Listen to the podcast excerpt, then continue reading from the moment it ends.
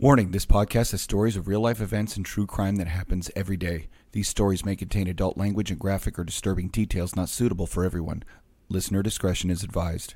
132 in Bush, I've got him at gunpoint. Check the left phone, we're going to pull back to enter on this side. They're pulling them out. 911. Advise for camp.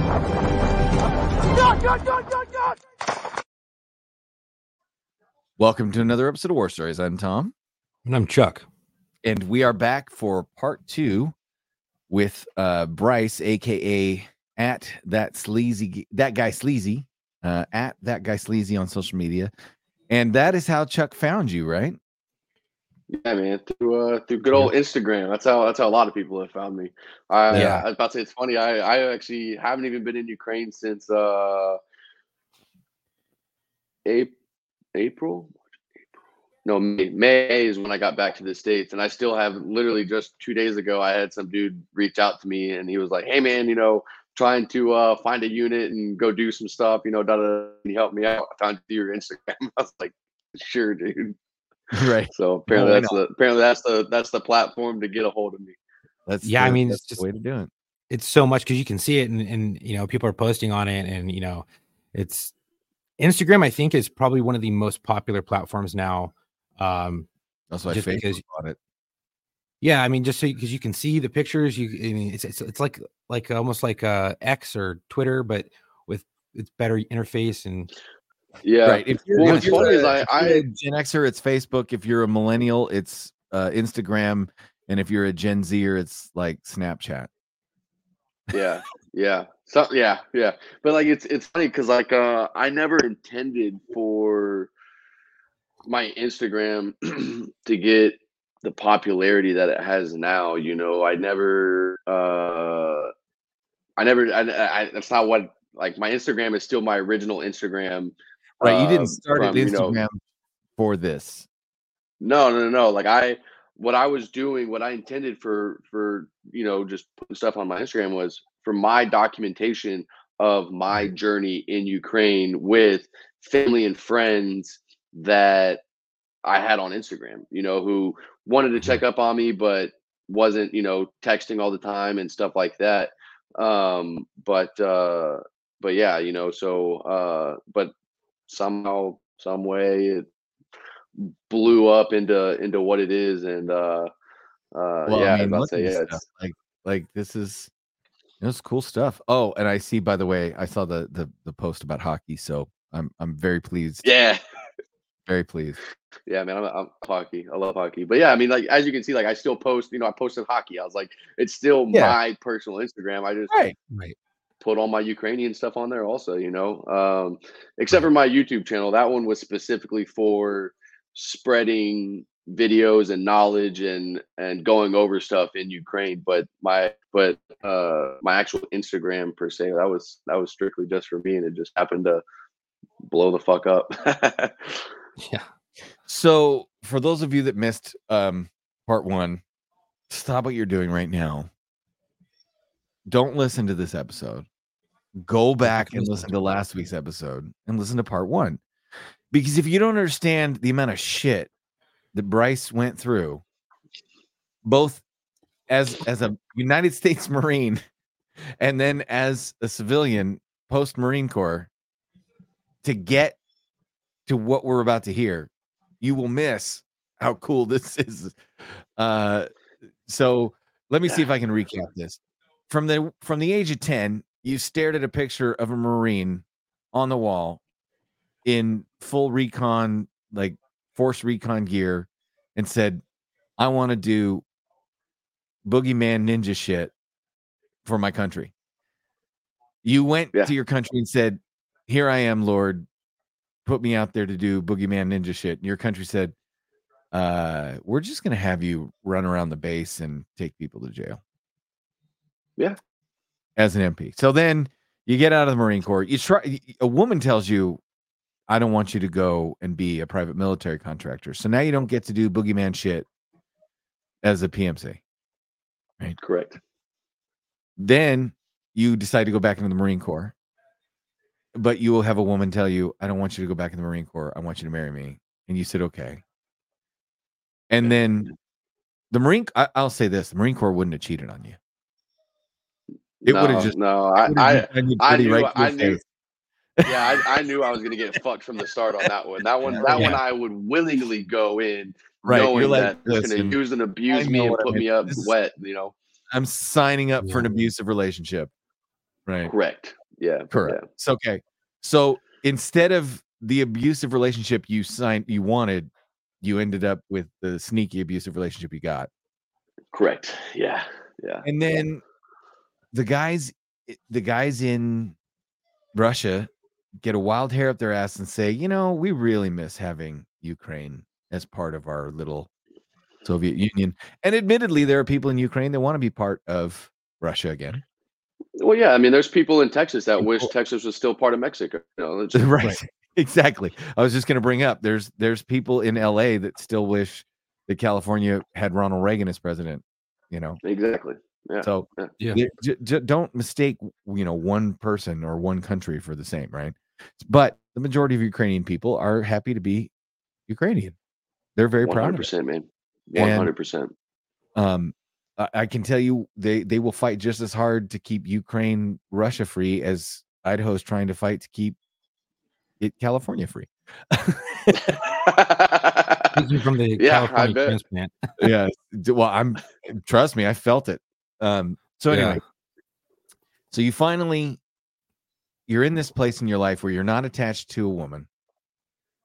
You're free to do whatever you want, and somebody decides to invade another country in the former Eastern Bloc Soviet Union when Russia decides to invade Ukraine.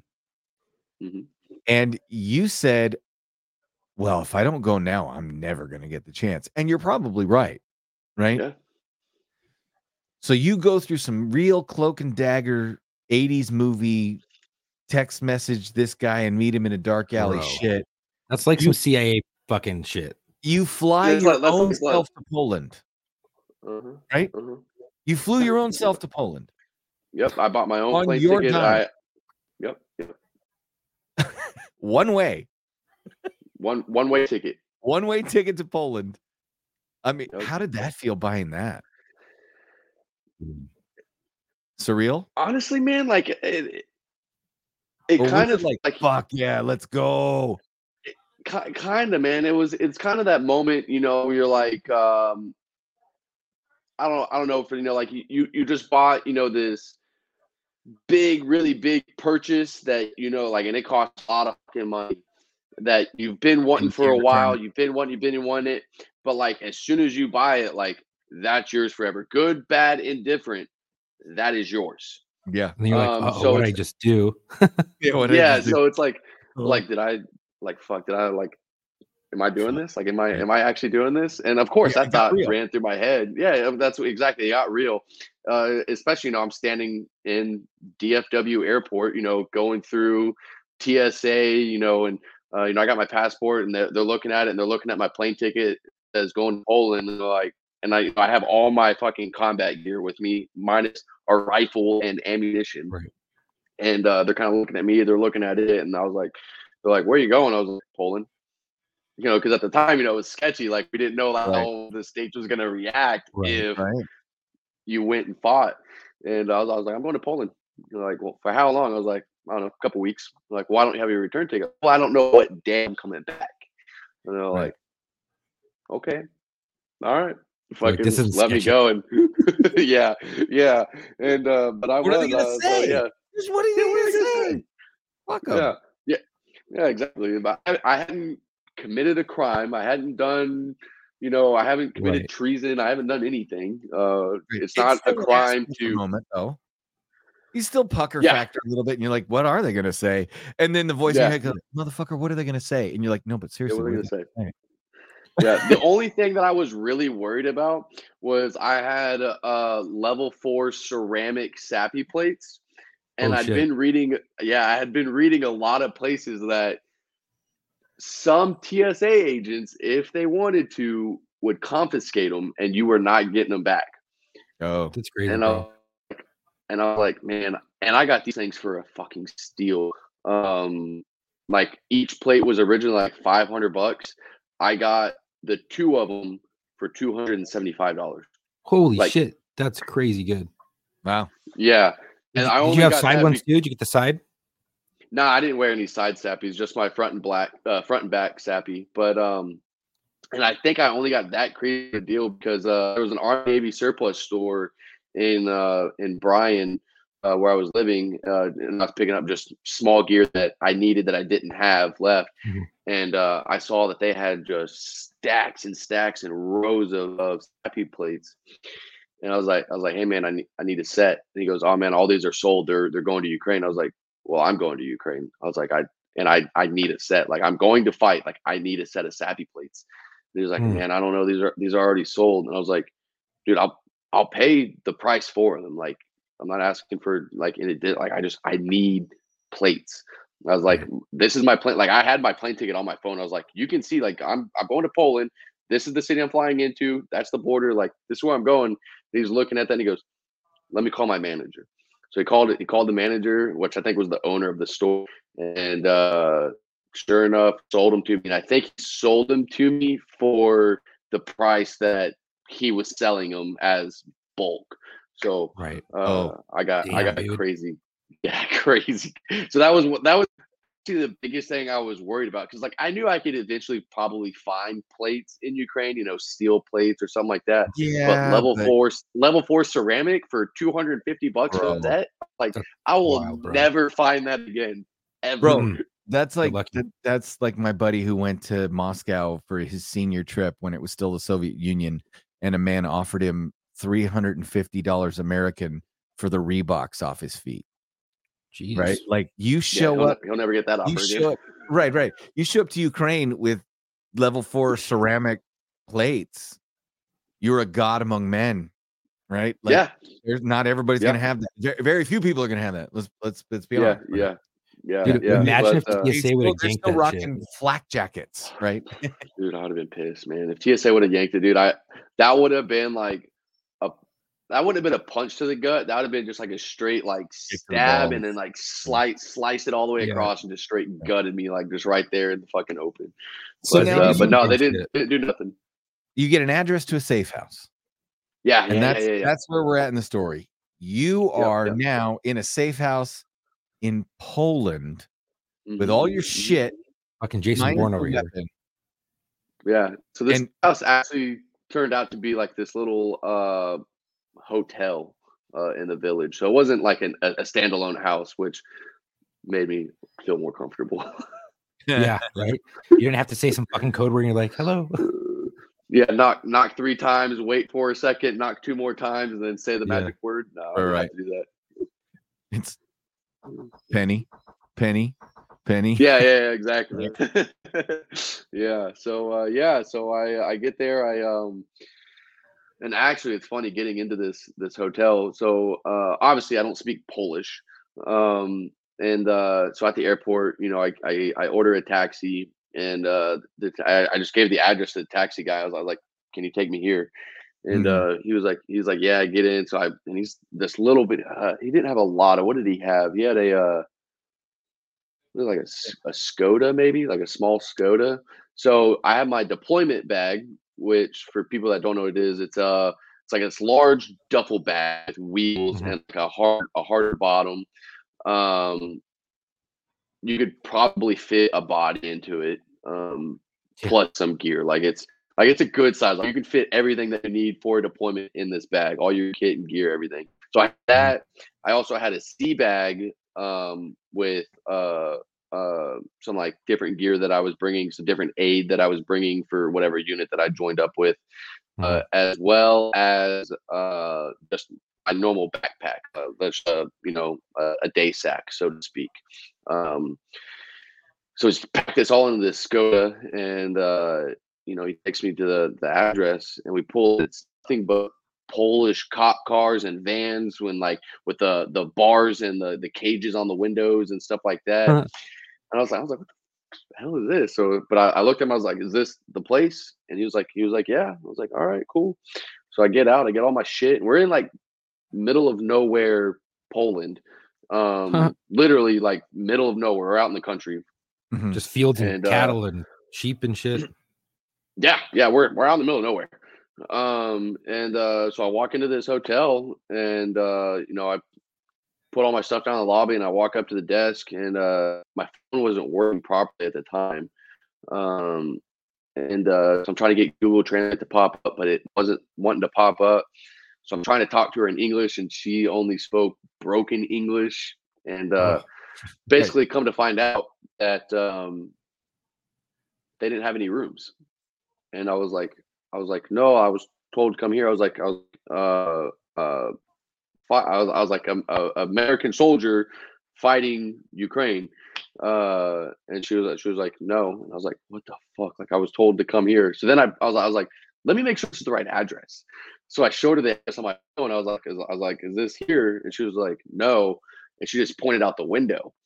And I was like, okay, how how far? I was like, how far is this? I was like, because the taxi cab just drove off. I don't have service to be able to call a cab. Like, how far am I about to have to walk? Oh shit. And uh, yeah, so so I asked her, and she was like, just over just over the hill. And uh, I was like, all right, cool. The hill is three, maybe maybe 500 meters out, 300, 500 meters out. Oh, so Nothing. pretty short. Okay. Yeah, so I was like, I was like, whatever. I can. I was like, my deployment bag rolls. That's fine. My sea bag can go on my back. My day pack can go on my front. Easy. I'll just walk down the road. So I did. I walk down the road and I get up on top of this hill, and then I see like these little, kind of like standalone houses almost, but like you could tell it was, uh, I guess cottages almost, but you could tell like they were um, part of like a hotel or like they're all rented out, you know, campsite type deal. So I was like, maybe this Wow. is the place. So I walk up and I go to like the door and I knock and he opens it up and he's like looking at me like very confused, like who the fuck is knocking on my door? And then he sees me with all my shit and he's like, like in even more confused face. So I'm, again, I'm trying to talk in, in English and he he spoke I don't think any English. So I just showed him the address and he shook his head and he pointed down the street again, same direction that I was walking. And I was like, fuck, how far do I have to go? I was like, how far is this? How how far is this? So I get back on the road and I start walking and uh, you know, I'm dragging my deployment bag and uh you know what it does? Incredible Hulk. You're just walking with a backpack. It's just sad. Yeah. Just like, Dude, what's Yeah. what's going through your head at this moment? Dude, fuck, I how was, far do I have to walk? Yeah, really. Well, and it's also it was a March March 31st. March 31st, April 1st, something like that, right? End of first part of April. And um so it's chilly. It's chilly. It's not cold, but it's chilly. Um I had a hoodie on and uh it starts raining. Is this Well, I'm 2021? 2022. 2020. Okay. Yeah, yeah. Right, right, right after the the mass the mass invasion.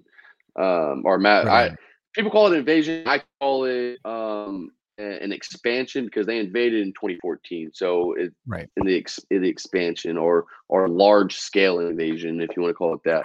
But um, but anyway, so yeah, it starts one's raining. it's incursion and one's an invasion. How's that? We'll we'll go with that. The incursion versus the invasion. Sure. Correct, correct, correct. But um, so it starts raining, and I'm like, God, this is this is one hell of a fucking journey. Uh, turns out that the hotel was just on the other side of the hill, but uh, it was like another kilometer on the other side of that hill. Oh, so I, yeah I, I walked I walked a little over a mile. Uh, for the people that 500 meters turns into a stuff mile. that yeah, yeah, yeah, yeah, yeah, yeah. So yeah, five football fields turned into, you know, Right. uh, a little little over a mile. Like I think it was like a like a mile and a half, give or take something. Oh, dude. But uh, yeah, but uh, I I, I walked up to it and uh, I walk in, and as soon as I walk in, I can hear people speaking English off in the distance, um, with accents. So it wasn't American English, but there's English. I'm like, I'm home. Like this is it. Like this has to be the place. Like there's no way this isn't the place. So I walk up to the Dear Lord, please. I will go home if this is not the place. Right. Oh yeah, it was fucking wild. But uh, so I walk up to the receptionist, and uh, again, she doesn't speak English. I'm trying to speak to her. Um, I was able to connect to their Wi-Fi, so my Google Translate started working. But uh, somebody that was in the other area speaking heard me, so they come in. He ends up speaking Polish and uh, talking to the receptionist and stuff like that. Um, they were completely booked. They didn't have a single room available, and I was like, "Fuck, how? Where am I going to sleep?" Great. But uh, but but she but the guy in her book said it's okay, come here, and uh, we walk into like the dining room area, and uh, they have a loft that's over the dining room area, and uh, they had uh, mattresses laying on the floor and they ran power cables up there so we could you know charge our phones and stuff like that but they Oh let us gosh. sleep they sleep up on top of this uh uh the rafter so to speak um or loft uh uh for volunteers going to ukraine this happened to be i came to find out like this is a a well-known you know uh safeguard for you know ukrainians leaving Ukraine, going into Poland, and going to other places, and then for foreigners trying to go into Ukraine. Mm, Good Um, halfway point or midway point. Yeah, and it was literally 30 minutes from the border, so it was the closest thing to the border. Um, so, uh, so yeah, I ended up staying there, met met some some foreigners. Um, and uh, I was talking. I, I sent messages to the Ukraine commander that uh, told me where to go, and uh, you know I'm sending messages to him like, "Hey, man." Well, first I sent him a message that I landed in Poland. Uh, sent him a message when I got to the hotel, and I'm not getting anything, like nothing. I was like, you know what? It's war. Oh, he might be in a conflict. You know, he might be duking it out right now. Like, Right. who knows? I was like, I'll You're give it trying to the make ex- you're trying to make excuses because you're like this is fucked up, but also like I should. It's a war. I Yeah. get it. And he could Right, be fucking exactly. KIA. You have no idea. Right. He could. He Could be, about but fucking it's- dead. it's been it's been a week since I've to him. So yeah, he very well might be dead. Um, but uh, so talking to these foreigners and stuff like that, and uh, some of them told me some horror stories of why they're leaving Ukraine and going back home because they were in the International Legion and telling me different horror stories about that. But then I met uh, I met this guy from Norway, and at face value, I thought he was he seemed he seemed legit because I don't I don't know shit about the Norwegian military. Um, I don't you know I don't know much about Norway to be honest. Uh, he said he was an officer in the Nor- Norwegian military. Um, he even showed me a picture of him in a uniform and stuff. Um, uh, and he was, I think he was in his late 40s. And this picture looked, you know, he was the late 20s. So I was like, I was like, you know what, whatever, you know, been out for a while, but you know, you still know different things, whatever. But Yeah. then he also said that he spent 15 years in the French Foreign Legion Oh, and he even oh. had he even had like a French Foreign Legion tattoo on his arm and stuff like that. I was like, well, I don't know shit about Don't the tell me he was an Legion. other- imposter.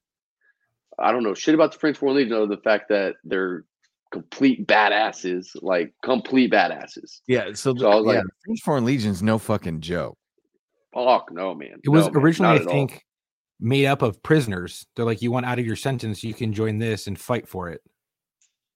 Essentially, yeah, way back in the day, yeah, yeah. yeah. But uh, and then it kind of became like a safe passage for people from other countries wanting to Well, basically yeah, start it's- their life over. Right. And they would- they would go to the French Foreign foreign Legion. nationals. They said Yep, in- in- yep. that was the whole idea was that uh, they wanted to open up the French armed forces to foreign nationals that were looking to like you this was a pathway to French citizenship to be accepted like it Mhm. was like this was like okay if you want to you you got to go kick ass and take names around the world if you can't stay in your country so it was an interesting concept you know Yeah, that's why yeah, always and hear then- historically oh i'm gonna run off and join the foreign legion because it was the only way you could start over internationally Right, yeah, but you could be you could be wanted from Interpol, so to so to speak. You know, you could be wanted in every country in the world.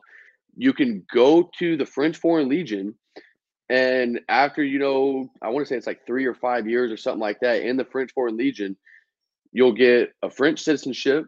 You'll get a brand new name. It's like a brand new identity of like who Oh, you are. Like the You get to like the over. old you is yeah, the old you is is gone, and Mhm. this is the new you. Yeah, new. My understanding of everything that's that's how it is because like I know there's a lot of people who would do that. You know, they'd be I don't know if they were wanted by Interpol, but you know, wanted in their country, Right. and then they would go they would go there and start over. Um, so that's all I know about the French Foreign Legion. But this guy seemed, you know, pretty squared away. You know, pretty pretty locked on on on different things. You know, small conversations. You know, about different things of, of stuff. But uh, so this Ukrainian commander not back with me and stuff like that. well, the next morning happens. I still can't get a hold of this guy, and this guy from uh, Norway, he had a vehicle, and he goes, "Hey man, I'm driving into Ukraine. You want to come?" And I was like, "Sure." Oh, shit. At, at least, at least I'm in Ukraine. Like once I'm in Ukraine, like I could figure, I can figure other shit out. Like at least Right. let me get I'll into just- Ukraine. I'll just keep giving up to soldiers until one of them gives me a gun.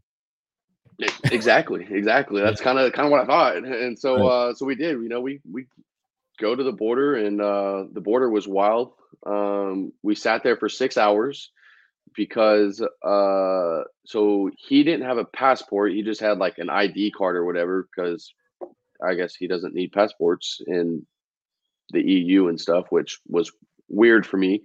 But uh the the border guard she started a process she wasn't supposed to start from my understanding. But uh so we're sitting there for like two hours three hours and like this uh border guard commander like the head of the border guard in that area that check post comes up to us and apologizes to us. He's like guys i'm so sorry it's taken this long.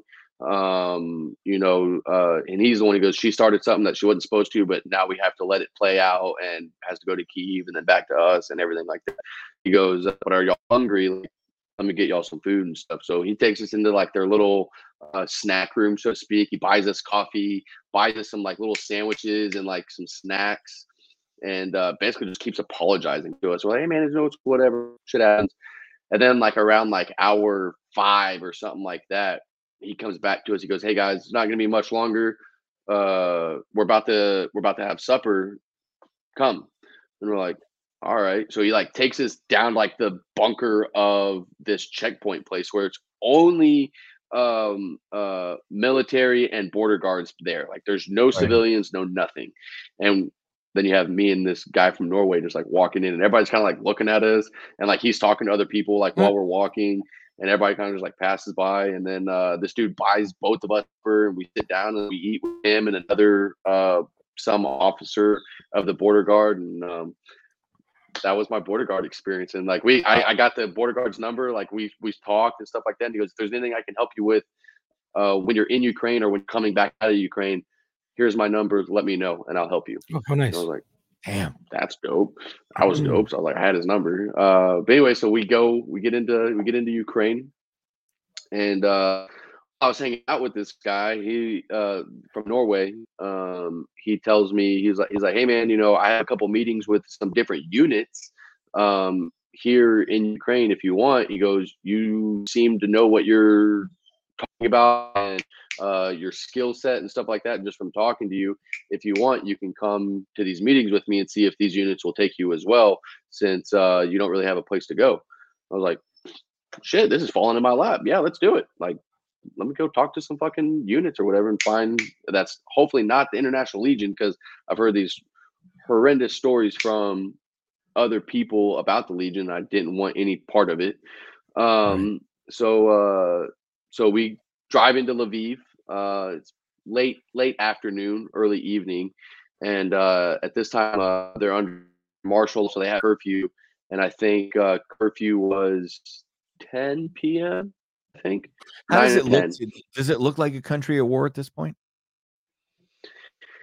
Um, man, t- to be honest, so driving from the border into Lviv, it looks like nothingness. Really, like there's really nothing there. Like you'll like you'll drive through like some small villages.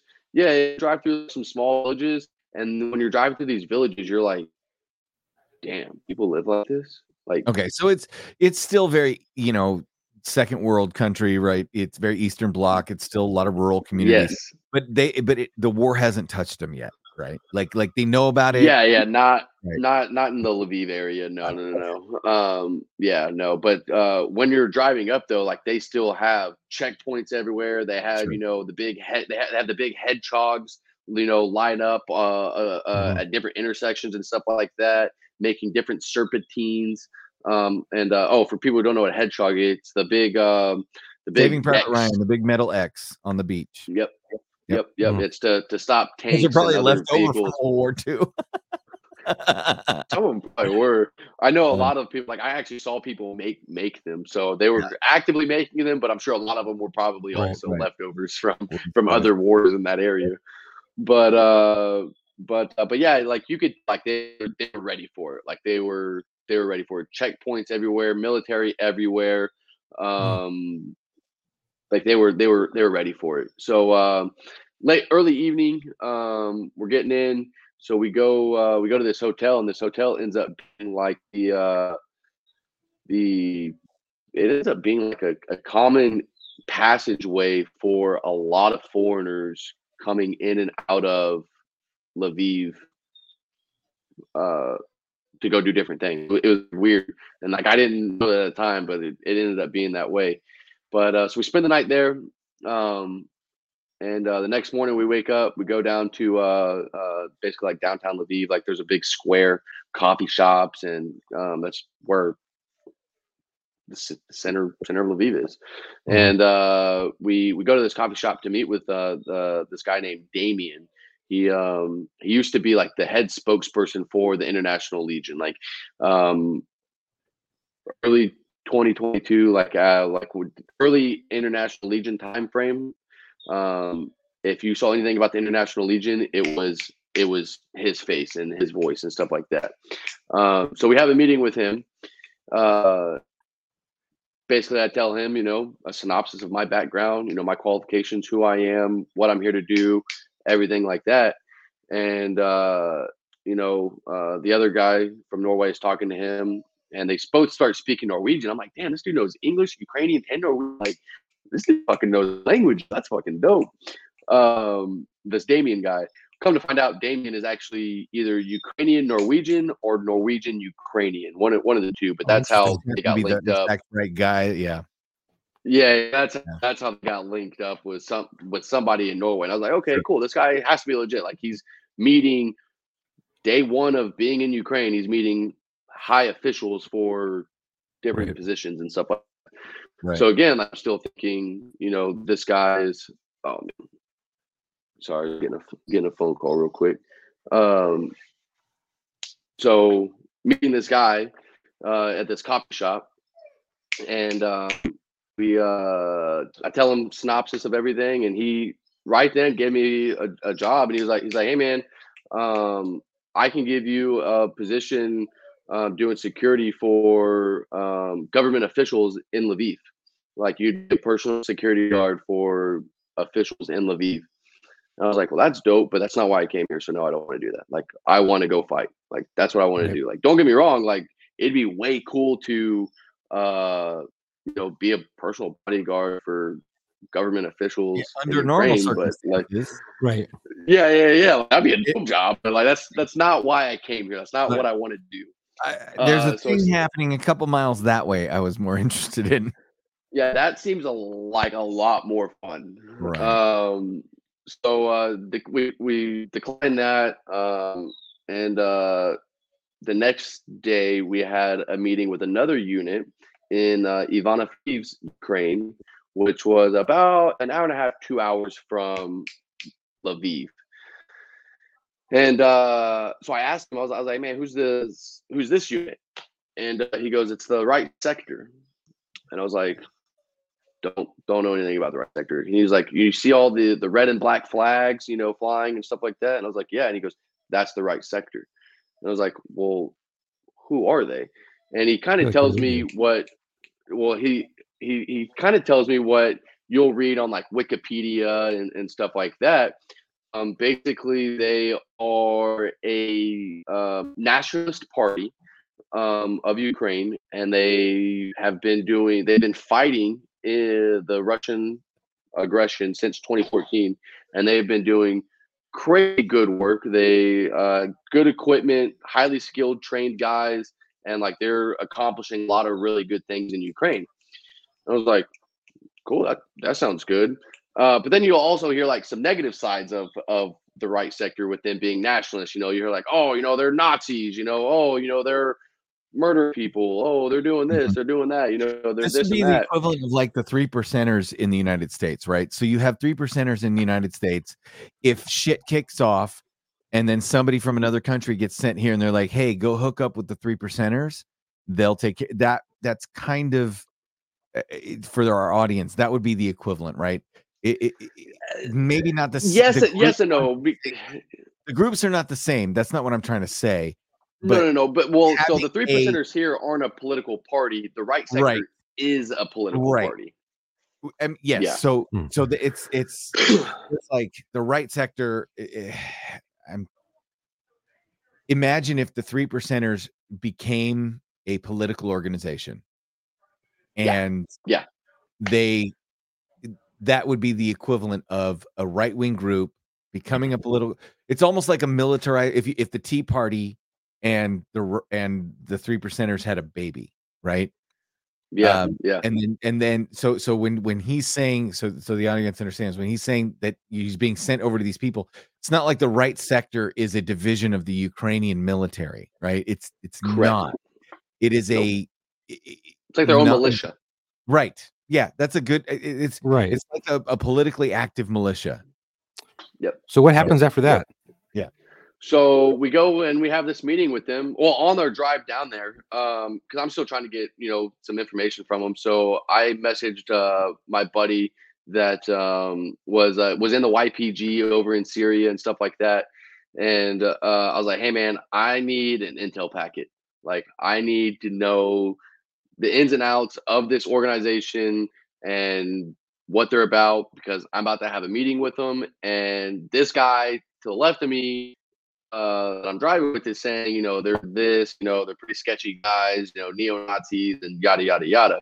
So like, I want to know from my own guy what I'm about to walk into. So a couple hours later, he uh, he sends me, you know, uh, an intel packet of the right sector, uh, and it wasn't exactly what the guy next to me said they were, but some similarities. I was like, all right, cool. right it's somewhere in do this. between right Right, right, right, right.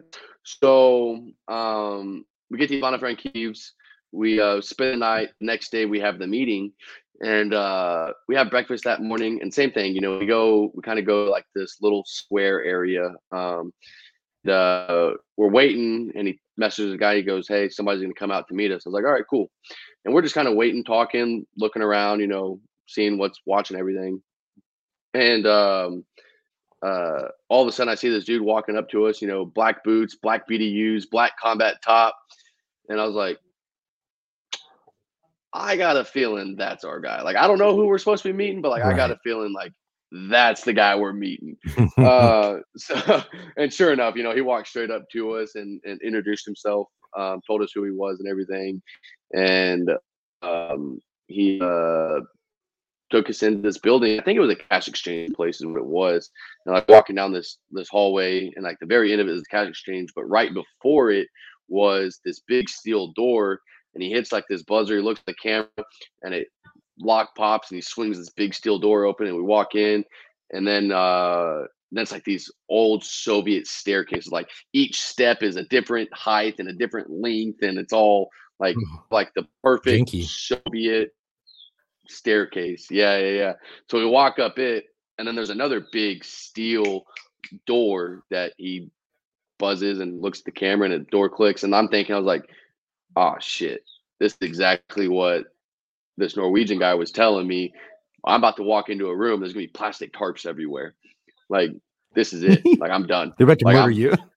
yeah, like I'm I'm done. Like they're about to fucking steal all of our equipment out of our car. Like like I'm just a fucking supply drop for these guys. Right. And uh uh so like no, I'm thinking I'm like I'm like what am I gonna do when I walk into this room and it is nothing but tarps. You know, I'm I'm coming up with, you know, a game plan to to, to fight or whatever. But uh walk in this room and there's a couch, a desk, and computer. Two guys. I think there was like two or three, two or three girls in there, like talking to them. And as soon as we walked, got in there, like the girls left, and like we had business. Like it was, it was cool. Um, they basically asked who I was, um, shit like that, and uh, qualifications, skill sets, what what my intentions were there in Mhm. Ukraine, and uh, ultimately they they said, hey, we would love for y'all to join on our our unit. And uh, I was like, cool, works for me. Like, I've, finally Y'all- this y'all is what i came here to do Yeah. yeah, I was, I was like, yep, that works. Let's do it. How long "All has right, it been well, our- thus far? Uh, I've been in Ukraine two days now, so I think I'm on Oh. April second or second or third. So third, pretty quick. like that. Yeah, that's Yeah, yeah, it's all it's all it's all happening now. It's Mhm. happening. Like you know, we're we're going. I was like, dope, and he goes, uh, our foreigner unit isn't getting set up for another two weeks though, so that's when we'll have your contracts and uh uh we'll be able to get you to the unit. I was like, fuck. I get into a unit, but not yet. so Right. uh Sit around and so wait. we're like, all right, I, yeah. So I guess we'll go back to Lviv and just hang out in our hotel and you know explore Lviv a little bit for two weeks until we get our contract. So uh, that's what we do. We go back to Lviv and uh, we're sitting in our hotel. Uh, we go down for breakfast one morning, and uh, me and this Norwegian talking, and uh, um, this English guy overhears us, and he walks up to us and he goes, "Hey guys, like you know, who are y'all? What are y'all doing?" And uh, at the time, I don't know why, but like everybody is very like all foreigners are very kind of like quiet about what they're doing over there. Sure. Um, Probably which I don't. Yeah, OPSEC, but like people were being extra vague on things sometimes and stuff like they're that. in a You new know, country and they don't know who's who in the zoo, dude. Like you could be talking Yeah. to the wrong fucking person wi- and end up in a van with a black bag over your head Yeah. in in a in a in a yeah, concrete cell that's floor slopes slightly two inches to one side where the drain is. right. Yeah. where the drain is actually. But uh but yeah, so he comes up and talks to us, hey man, what are y'all doing here? Like, oh, you know, we're here to fight, just waiting on our contracts. And he's like, Okay, cool. Uh how long? We're like, oh, you know, a couple weeks. He was like, All right. Well, he goes, Well, I work at a training facility here in Lviv, and we need foreigners who, you know, NATO trained foreigners to help us teach these Ukrainians NATO skills. And I was like, Oh man, dude, uh yeah, I've been out of the Marine Corps since 16. Like I'm confident enough in my skill set for me to do my job, but not necessarily confident enough in my skill set teach somebody my job. Um, I was like, I was like, I'm still a little rusty in some areas that I'm gonna need to sharpen up a little bit. He goes, Hey Mhm. man, that's fine. These guys don't know anything. So just a little bit of knowledge that you have is huge. to More them." than what they And I was like. Exactly. And I was like, I was like, all right, cool, you know, whatever. We'll come check it out. I have two weeks anyways. Like I came here to help Ukraine, to help Ukrainians. This is doing that. It's not exactly what I want to do at the moment, but it's helping. Well, it's better than sitting on your So- ass making chocolate thumbs. Ex- exactly, exactly. So, uh, so that's what we do. We go to this training facility and check it out, and um, he said, just check it out. If it doesn't fit for you, it's cool, but at least check it out. So that's what we do. We go to check it out, and uh, we sit down and meet the um, the commander there. So there was two commanders. You know, there was the actual, you know, like director of operations, so to speak, um, over the entire training facility, the day to day actions and he was an officer from England. Crazy cool dude. Um, think of like your stereotypical um, English officer, very proper, posh, like perfect figure. Like that was him. Um, so sit down and talk with him, and he tells us, you know, everything that they're training at the facility, and they were teaching um, the basics of everything. So base uh, of all these classes, uh, the basics of CQB, recon, um, mapping, armored vehicle recognition, um, combat medicine. I feel like I'm missing something. Oh, ambushes and and the basics of ambushes. And I was like, "How long do you have these guys for?" He was like, "One week." I was like, "There's no way you're teaching all that in one week." He goes, "I know." Literally, he just looked at me. He's like, "I know," and I was like, "No, no, no! Like, I'm telling you, there's no way." I was like, "CQB is my bread and butter." I was like, "I was like, I mean, as I don't know, you know, being a police officer, you know, you do a lot of training on active shooters, you know, Mhm. inside of buildings and houses and stuff like that. Like, essentially, that's CQB fighting in built up area, you know. Um, uh, so you know, being an MP, I did a lot of training in that as well. So I loved CQB and I did as much training and schooling on it as possible. So I was like, that alone, Marine Corps, the very basics is a two week course. Like, that's like the basics. I was like, so you're going to tell me you're teaching the basics in one week, but also it's not one week of just CQB. It's two days in the morning for one group, and then two Oh, days. Yeah, yeah, it's broken up. So Right. they're actually really only getting one day. You're getting a crash "Oh." course. This is a legit crash course, right? This Huge is- crash course on we a don't wide have time to teach you everything, but we have time to teach you something. Correct, correct. And uh, so he goes, man, check it out. You know, if you can help, you can help. If you can't, it's no biggie. He goes, but a little bit of knowledge for them could mean life or death. Right. I was Right. like, "You're true. I mean, I mean, Let's wrong. face it. If you take one person who knows how to slice the pie, and that person teaches a hundred people how to slice the pie, you may have saved 99 lives. Correct, hundred percent, hundred percent. So, um, so with CQB being like you know my bread and butter, um, uh, I was like, hey, I'm gonna go sit on this CQB course and see what your instructor's teaching them and how they're doing. And uh, I was watching, and I was watching him, and I was like, oh, this is bad. This is bad. It's all fucked up. I was like, oh, it was bad. Like uh, the the the guy teaching it also was another English officer. Um, really nice guy, huge heart. Like this this man has a big heart. Um, really really good guy. Like really good guy. He just was teaching something he didn't truly understand. He might Hmm. have taken a course on it, a small course, or watched some videos on how to do it, or had a buddy teach him the basics on it, but he didn't actually understand the the in-depth concept of it. Um, and I it was very, very um noticeable to me instantly. And I was like, oh man, these these guys are gonna get killed. Like this is this is bad. Right. So uh hey man, like cool if I if I help teach you this teach this course. He's like, yeah man, cool, sure, whatever. So I, I kind of start helping teach it and uh ultimately I became the lead CQB instructor um for for the course. Um I uh had one of my buddies uh send me a complete CQB course PowerPoint from the US military. Uh so I I'm taking and I'm completely digging everything out of it. I'm like, I'm like, nope, that's advanced, that's advanced, that's advanced, that's advanced. Like breaking it all the way down to the 100% meat and potatoes, the very, very, very, very basics of fighting inside of a building and Right. approaching a building and stacking up to a building. Don't stand in the freaking fatal funnel. Don't right. Just Watch watch your watch your basic- corners, your windows. Yep. Corners, Yep. yep. Yep. okay. Mhm. Yep. So uh I take I think I took I think it was like a like a 180 power PowerPoint or 180 slide PowerPoint. I think I broke it down into like 15 slides.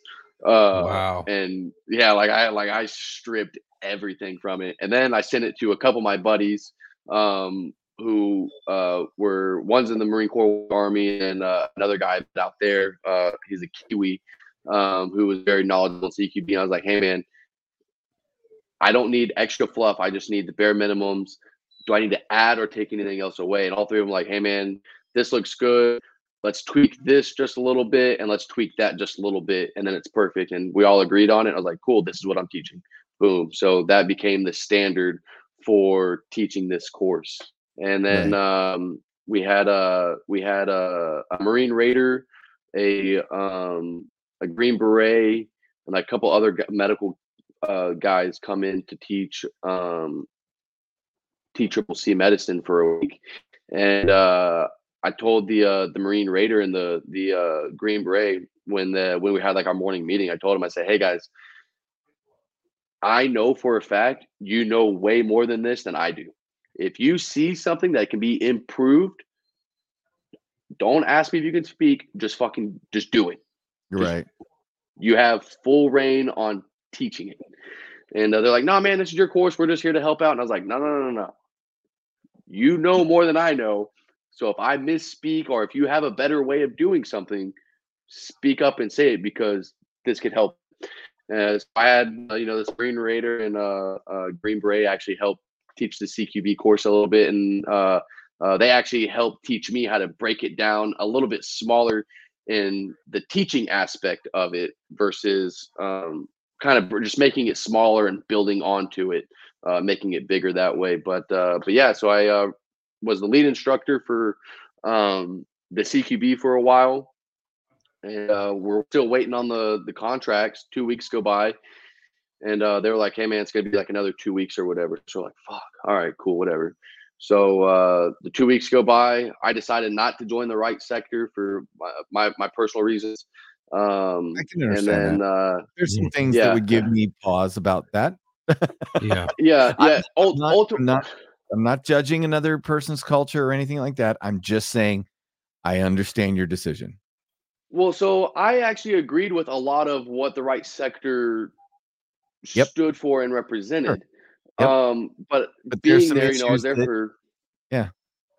There Yeah, were some small things, uh, but then, but things at being there for four weeks, uh, I I talked to a lot of Ukrainians about the right sector to get their input and stuff like that, and it kind of boiled down to three topics, uh, three three places that they fell in line. Is one they absolutely loved and adored the right sector, everything about it, Sure. right sector, right sector, right sector. Right. Second one was 100% against the right sector. They don't want them in Ukraine. They don't want them fighting in Ukraine. They want nothing Right. about the right sector to do with Ukraine. And then there was Right. the third category, which was a blend of the two. They appreciated the right sector for what they were doing against the Russian occupation and their fighting and the achievements that they've made for Ukraine in the fighting Mhm. aspect, but didn't necessarily agree with the political stances that they held. So I chose, I was like, if I'm going to fight for a group, I don't plan on living in Ukraine. So if I help fight with this unit and we take back a lot of territory and we grow this political movement bigger than what it is, and then I leave, Right. well, it seems like a lot of Ukrainians don't really want them for a political movement. So I'm not. I'm here for the Ukrainians. right. I'm not here for myself. Right. Um, not, so that's why I there for a political movement. I'm I'm I don't agree with everything they necessarily say or the degree to which they say it, right? I've done my research. I get it. I also would say that I if I were there, I were there to help the people and not any political party or movement. So affiliating yourself as a soldier, that's like saying, well, I'm going to join the Marine Corps, but only the Republican Marine Corps, right? Like Correct. you, Correct. that's not Yeah, that's not what you exactly. do. So, So- Yes. Yes. what unit did you So, link up uh, with after that? So I, I stayed. I stayed. I actually ended up becoming the the chief director, uh, or chief operating director of the school, because the co- the English commander, uh, the English officer, went back to England and kind of just was like, "Hey, man, it's yours." So I took over. Um, I did that for four months uh, in Ukraine about four months, just teaching and doing, uh, you know, running this this program uh, one of the medical guys that came with the, the Green Beret and the, the Raider, he's actually also a Marine. Um, he taught uh, EMT and paramedics and stuff like that back in the States. Um, so he taught at our school for a little while, went back to the States to do some stuff with his wife and work and everything like that. But he was coming back and he was going to teach, uh, he wasn't coming back to the school, he was going to teach medics on the front line. I was like, yo, man, I'm done teaching. Like, I love doing this, I love helping at this time, I think we had trained roughly 15 to uh, 2000, 1500 to 2000 uh, Ukrainian soldiers um, at our program. I was like, I was like, I'm done. I'm done teaching. Like, I want to go fight. Let me go to these units with teach medicine with you and find a unit that I can fight with. And he's like, yeah, man, come on with it. So that's what I did. Uh, we trained frontline uh, units for about two weeks. Um, T Triple C, you know, basically teaching uh, them all how to do basically self care and buddy care. And Mhm. then um, I I found uh, the 59th, um, which is uh, a mechanized brigade um, in uh, Mykolaiv, and uh, I joined them. Uh, so I went back to Ternopil, um, which is just outside of Lviv. Um, did right, different than uh, Chernobyl, just so there's not the same place. yeah, yeah, it's tur- Ternopil, not Chernobyl. Right, Um, yeah, but, different place. Uh, but uh, yeah, different place. Still in Ukraine, but different place. But uh, so I do all my my processing there. You know, my medical evaluation, everything like that, which is nothing like American evaluation. It's hey, are you crazy? And I was like, uh, well, I flew from America to a country at war to fight for you guys. No, I was like, cool, blue stamp signature. Next. Right. Awesome. so it was, it was, yeah, it was, it was easy. It was perfect. So, uh, so yeah, then I go, I go fight in Mykolaiv for a little while. Um, Well, so here's was the it like- thing. Bryce, I think I'm going to have to stop Chuck because we're almost out of time again. Oh, If you dang, can yeah, believe we it. are. Yeah, So, what I would like to do is I would like to invite you back for a part three let's do it. Yeah, I'll come All back. right. You- because Let's- you guys don't week. even know. I I was looking at your social media. I want to know the story behind this picture. Yeah, This is Yeah, this is uh the the caption is it- now we're looking at our guest Bryce right here. Uh laying in not even in, laying on a basically an emergency blanket and a basic uh, some a piddle was like pad. a it was like a pee like, like a pee pad. Yeah, yeah, Yeah. yeah. So it's it's an Yeah. emergency blanket and a pee pad. It is not an ER. It is it is literally a solar blanket and a pee pad. Blood coming out your eyes, and you said you say you're gonna have to do a lot better than a grenade to the face from two meters away. Uh, Yeah. I want to I want to know about that. I want to know would- because you spent spent some time getting there. You spent some time training, and then you go up to the front and you finally get to do some boogeyman shit. Yeah, man, I did a lot. Yeah, yeah. About to say and I was a very short period of time. Yeah, all oh yeah, I did two deployments there. So the first time I spent months in Ukraine, uh, Right. four months training, two months fighting. Um, and we'll go more in depth, you know, next week whenever whenever we do this again. But uh, uh, come back to the states, tried to go to the army uh, to go do boogeyman shit for us, and uh, uh, got fucked over by the recruiter again. Uh, so then I went back to you, went back to Ukraine, and uh, I was in I was in Ukraine for another six months there, and uh, that's when uh, yeah, uh, some Russians didn't want to surrender. Yeah, some Russians didn't want to surrender, and uh, I took a I took a grenade to the face. So Yeah, uh. I so let's just go ahead with your dedication this week for part two because we did say last week we were going to do your dedication, Mhm. and then uh, Yeah, if you have if you have additional dedications you want to add on, we can always do that next week. But let's let's make sure we do those. Perfect, So who would you like yeah, man. episode to? So this one, uh, I got, I have, I actually have three. Um, for for Well, do you want to do uh, one or two today and then save some for next week? Boom. Yeah, that works. That works. That right. works. So uh uh two of them they uh they both they both died in a, a phenomenal battle, a big battle um in uh just right outside of Mykolaiv in the uh the Kherson um assault. Um and uh one of them he was uh, a, a US Army captain. Um did his did his duty in the the US military and then decided to to come over to Ukraine. Uh went by Kilo. Um he's also a native Texan uh really cool dude. I gotta i gotta do a lot of really good op ops him um uh, and then our the other one is uh, he's a ukrainian actually. Um and his uh his name was uh, uh don. Um he was the uh our translator my first um and uh super again super cool dude. He was 30 years old. Um didn't want to fight didn't want to do anything but he knew that he needed to to to help us interact and talk with the commanders and everything like that. Um, so he gave up his position because he still worked in intelligence for the for the military. He gave up his position in the in the office to come shoulder fight shoulder to shoulder with us just so he can interpret and translate for us. Uh, so so yeah, so Kilo and Don both uh, passed uh, uh, October of uh, 2022. Well, rest easy, brothers. We got it from here.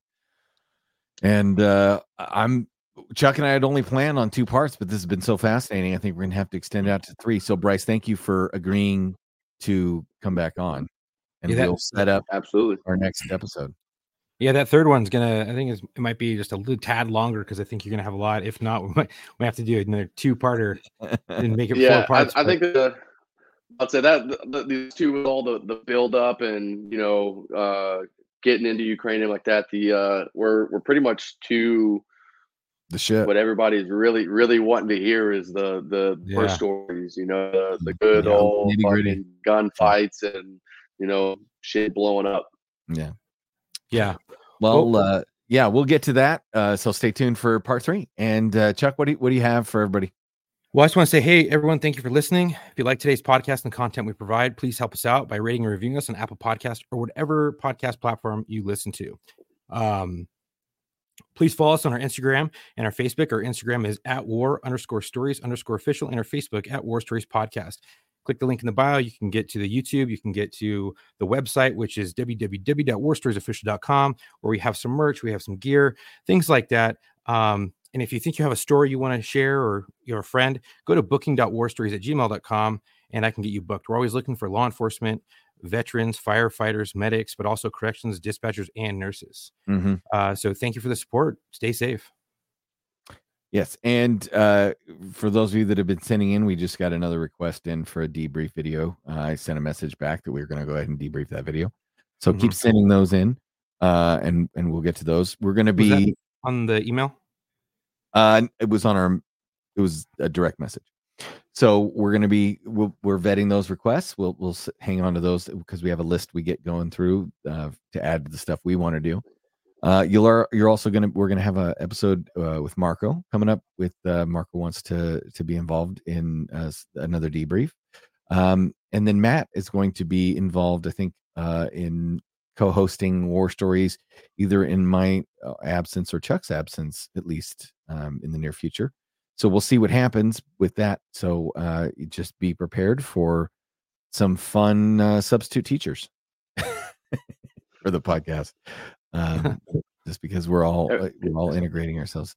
Uh, Bryce, thank you, man. Appreciate you coming on. Um, Yes, I cannot wait to Yeah. to hear because I don't know any of this stuff. I I followed you on social media through the podcast, but I can't wait to hear it directly from you. So I appreciate you coming on. Yeah, man. Thanks for having me. And until our next episode, come home with your shield or on it.